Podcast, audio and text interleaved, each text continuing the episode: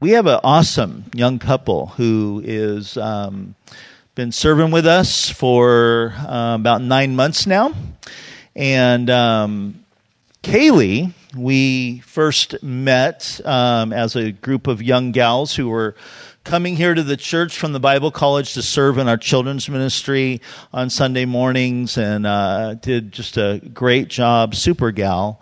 Um, and and then you know I teach a Bible class, a Bible college class out there at the school. And um, last spring I taught um, so 2016 First and Second Samuel, and um, had this guy in my class um, named Lafe, spelled L A F E. I think I called him Leaf for uh, a long time, and um, but uh, really, really, I mean, there's always a couple of guys in my classes that stand out. And Lafe was one of these guys. I mean, he was one of these guys that every time he opened up his mouth and shared, it was just gold and just super um, blessing and encouragement. And uh, so we started talking and hanging out, and he uh, shared with me that he had a heart to, you know, go into ministry and be a church planter. And so invited him to come and intern with us. And uh, he's, like I said, he's been doing that for about nine months now. And in October, um, they're going to be heading out to Wilkesburg, Pennsylvania, where Kaylee's from, to start a church. And I'm super excited about that. And tonight, Lafe is going to share with us uh, the word that God has put on his heart for our body. So would you please welcome Lafe Isaacson?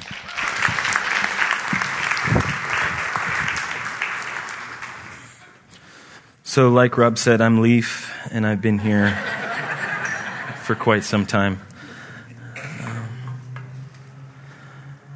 but yeah, so I'm an intern. I've been here for a little while, and I have a beautiful wife, Kaylee, and a little chubby, bald, blue eyed daughter in the nursery right now, and that's such a blessing.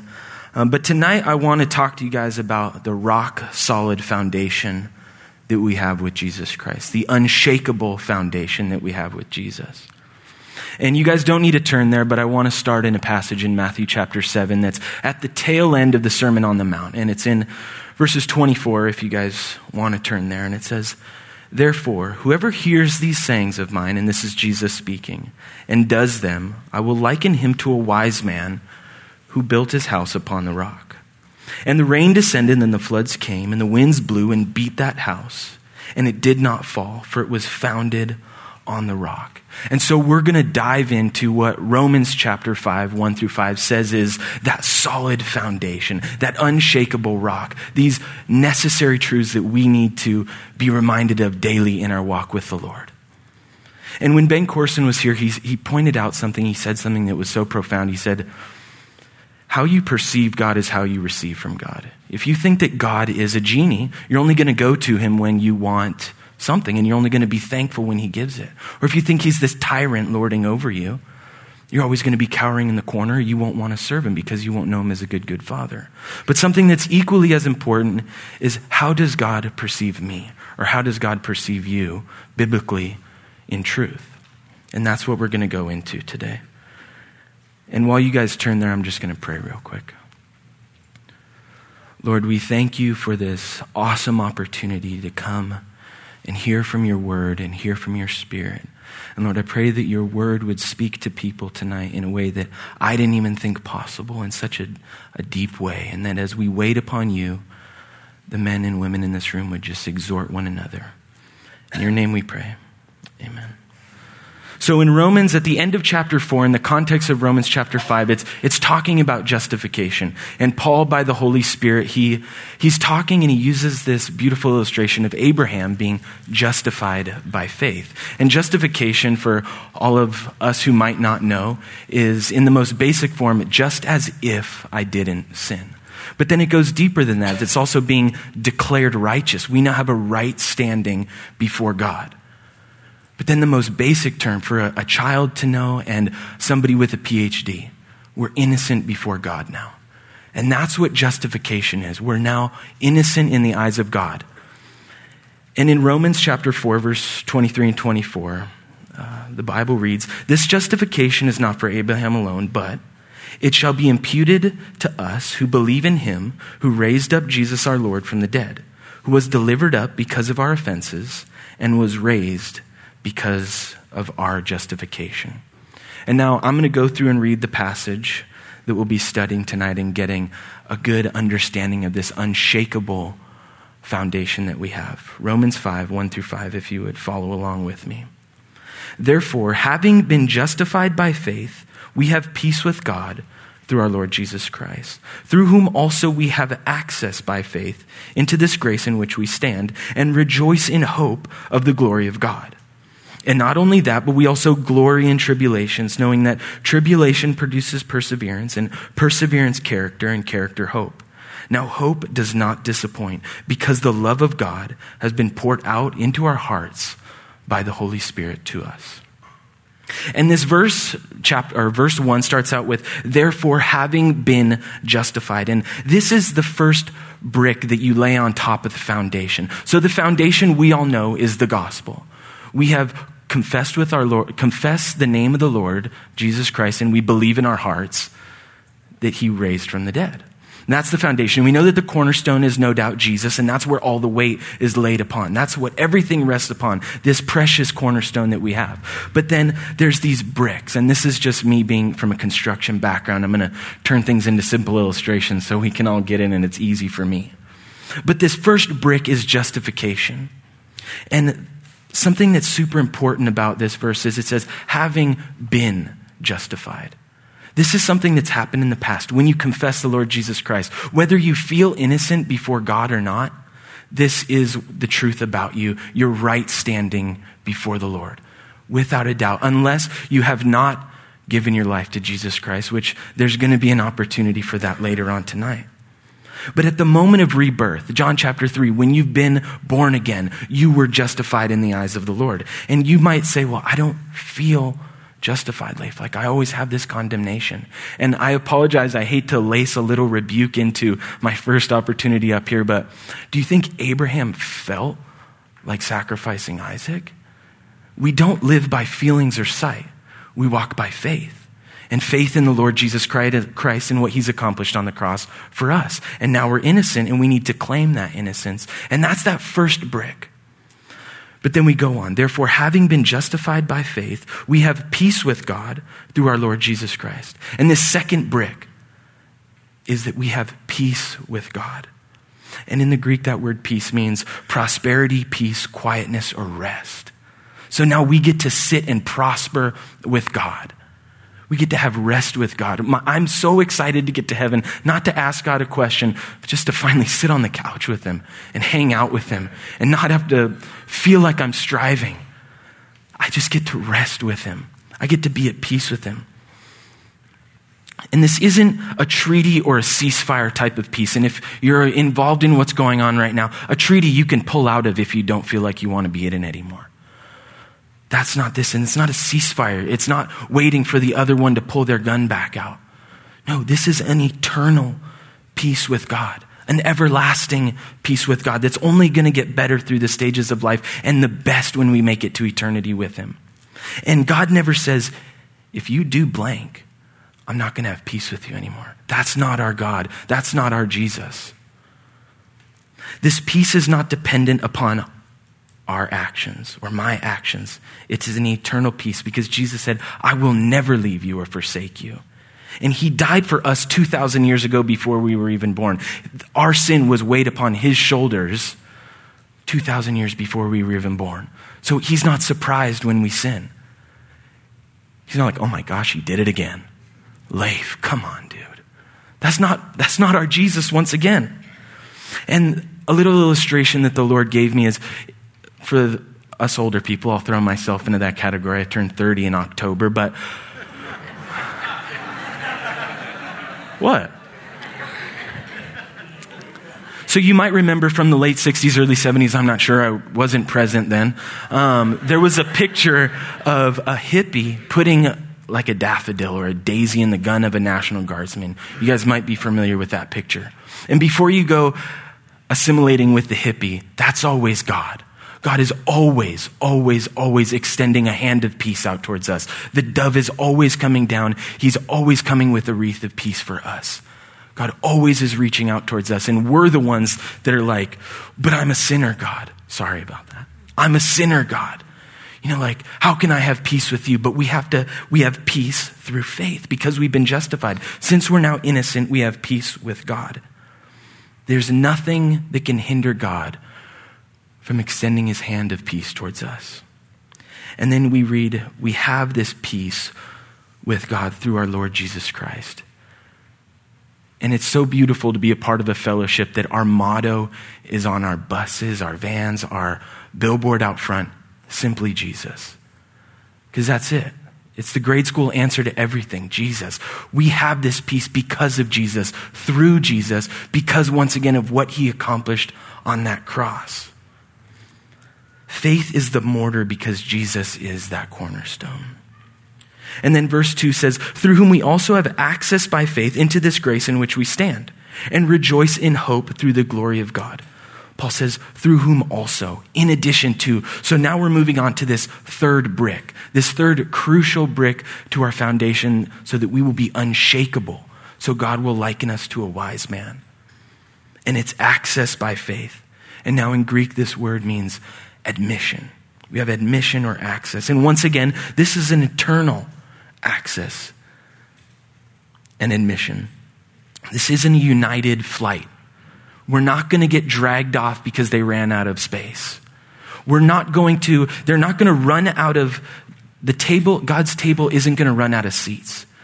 He's never going to find somebody else to take your seat. This is an eternal, everlasting access. And now we're able to boldly enter the throne room of grace because we have peace. But you can see that if we don't have peace, how are we going to run to Jesus? If we're not justified, if we're not innocent, how are we going to have peace? You can see these stacking stones. And this isn't a, a five point plan to get to Jesus. This is what his word says, how he wants us to come to him. And we have access by faith. Faith, belief, and trust that God's blood covers all of our offenses, like the end of Romans chapter 4 said. We need that. We must have faith in that. And now we come to God because we are at peace with God but we have access by faith into this grace. So, what is this grace? We know that grace is unmerited favor or God's riches at Christ's expense. It's something we don't deserve because of what we've done. That's true. But this grace is justification and peace. Besides faith, besides taking God at His word, we don't deserve this. There's nothing that we've done besides believe in the Son. That's all we, we have is our faith in Jesus Christ. And it's in which we stand. In this grace in which we stand, we no longer cower. We no longer hide. We no longer have condemnation, though it may creep up. But there is therefore now no condemnation for those who are in Christ Jesus. So the question is we have the ability to stand, but do we stand with Jesus? And standing is sometimes I could portray, you could portray standing as prideful. But standing in grace before God is a posture of confidence in Christ Jesus and his accomplishments alone upon the cross. And now we get to rejoice in hope of the glory of God. We get to rejoice. We get to boast that God's going to do what he said he's going to do, and someday I will be in glory with him. Amen. And not only that, Paul says in the next verse. And not only that, but we also glory in tribulations, knowing that tribulation produces perseverance, and perseverance, character, and character, hope. And Paul says, and not only that, as if that wasn't enough. Now you're able to boldly access this throne room of grace, which you don't deserve, but now you're justified, you're innocent, you have peace, and you have access. As if that wasn't enough. And then he throws you in a tailspin. Now you glory in tribulations. You rejoice in the pressing. That's another way of saying that you boast when the world is pushing down on you. When the walls are creeping in, when the world is trying to conform you into its image. We rejoice. When our marriages are falling apart. When our children are running away, when our jobs are terrible, and they're making fun of us for being Christian, and maybe in the future when we're persecuted, we rejoice. But why do we rejoice? And Paul gives us this almost like a mathematical equation, knowing that tribulation produces there's a produce of tribulations, perseverance, and perseverance, character, and character, hope. So we glory in tribulations because tribulations are productive. God is not a wasteful God. He's not just allowing you to wander through life, going through hard times and tribulations and trials. There's fruit, there's a produce, there's a product of it. And so that's the, the fourth brick. God has a purpose in everything, especially the hard times. Not just when you're in his rest, but when you're going through it, when you're going through the thick of things. And then another little secret hint that Paul put in there, he says, but all, uh, knowing that tribulation produces perseverance, and perseverance, character, and character, hope. Do we know that there is a purpose in the pressing? Do we think about that while we're in the pressing? That there's a purpose to this. Is the juice worth the squeeze? Do we know that the juice really is worth the squeeze? And then Paul goes on now, hope does not disappoint because the love of God has been poured out into our hearts by the Holy Spirit who is given to us. And this, this last and final brick, hope. I want to pause and talk about hope for a second. Hope is a common theme. Hope's Anchor, our high school group, they're meeting right now. And they're getting poured into, and Aaron is no doubt always pushing hope. Look forward to God is coming back for you.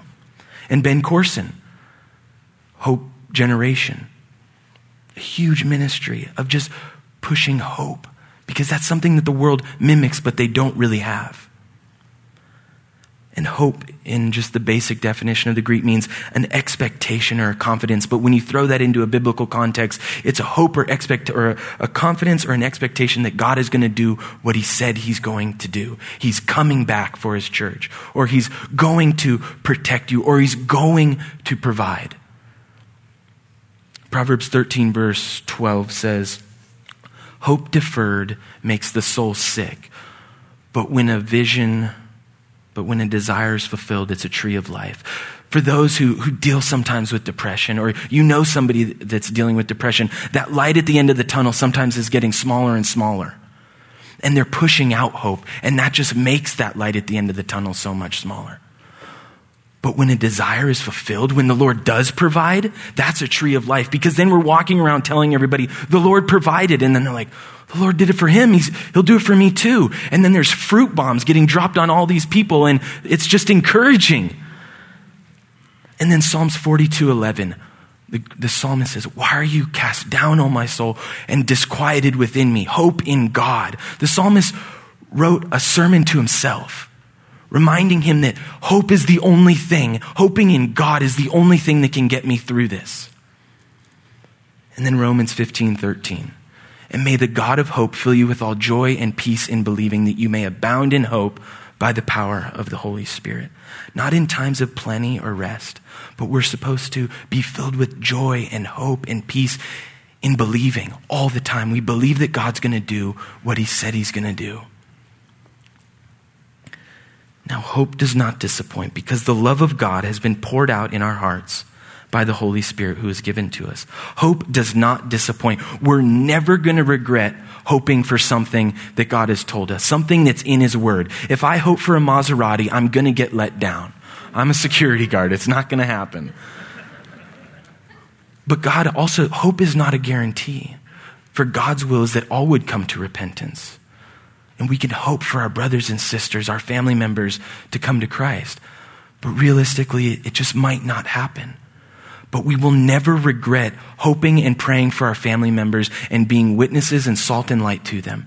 It will never disappoint us because the love of God was poured out into our heart abundantly. When something may happen that we didn't expect, we can look back and say, you know, but the Lord poured out His love in my heart, and now I'm being transformed in a new person, and I'm being used by Him. Abundantly and exceedingly, the Lord's love has been poured out into our heart by the Holy Spirit who was given to us. And that us is, is us, those, the, the body, the believers, the people in the church. It's not everybody, it's only those who have been filled with the love of Christ, who have called out on his name, who have confessed with their mouth the Lord Jesus Christ and believed in their heart, a, a transformative belief in their heart. And as we go into a time of worshiping and waiting upon the Lord, I would challenge you guys. Maybe you don't feel justified, you don't feel innocent. Well, give that to the Lord. Trust His word. Start now having that solid foundation underneath your feet. Start that now. Or maybe there's somebody on the opposite side of the room that is at peace with God, but you're not at peace with them. Or maybe somebody outside of this building. I challenge you to talk to that person. Be at peace with them. Be at peace with them as much as it depends upon you, Romans 12 says. Or maybe you haven't been justified. You're confident that you haven't confessed with your life and you haven't fully believed in your heart and given yourself over to the Spirit's redemptive work. Well, then pray with anybody next to you. Ask the Lord into your heart confess your offenses and invite him into your heart. And so, with that, I'm going to pray with you guys, and then the worship team will come back up, and Rob, and we'll wait on the Lord. Jesus, I thank you that you said it is better for I to go that I can send the Holy Spirit, the Helper. Lord, and your Spirit is no doubt knocking on the doors of hearts, wanting to burst its way out and exhort and encourage the brethren tonight. You're going to put things on people's heart to encourage the brethren, what Ephesians says. Lord, I just pray that there would be redemptive work by your Spirit and by your Spirit alone, and that we would walk out of this sanctuary a little bit different and a little bit more firmly planted on that rock and that cornerstone of Jesus Christ and the gospel. And in Jesus' name we pray. Amen. Thanks, Lafe. Good word, brother. Um, love that. Justified by faith. We have access into the grace by faith. We can have this sense of, of purpose in the midst of the tribulation. And the key word he meant, you know, it's mentioned here is knowing Again, another faith aspect. You know, I know God is working. I know that He who began a good work in, in me is going to complete it. So, am I going to believe that? Again, faith. And then again, just in, in rejoicing. And I, and I want us to rejoice tonight in the fact that the love of God has been poured out in our hearts by the Holy Spirit. And again, it's grabbing a hold of that and believing that. And so tonight, let's rejoice. Let's just begin. And I'm going to ask um, our uh, uh, elders and pastors, uh, Lafe, would you be a part of this too? Um, who are here tonight to just go back by our communion tables. And if you need some prayer tonight, right at the very beginning, maybe you've been wrestling. Maybe you, you know, you can't get over the fact that, you know, well, I don't feel. And he said so well, we don't walk by our feelings, but by faith, not by sight. And, and, and so tonight you want to just come and get some prayer that, hey, I, I, I want to grab a hold of, you know, who I am in the Lord and what he has for me. And I want to press in and I want to enter in. Um, the guys will be back there um, to pray. But let's rejoice. Let's begin tonight just rejoicing in the fact that because of what Jesus did, we are justified, we have access, we have a hope, we can know that God is doing a work, and we have a purpose. Amen? All right, so let's go for it.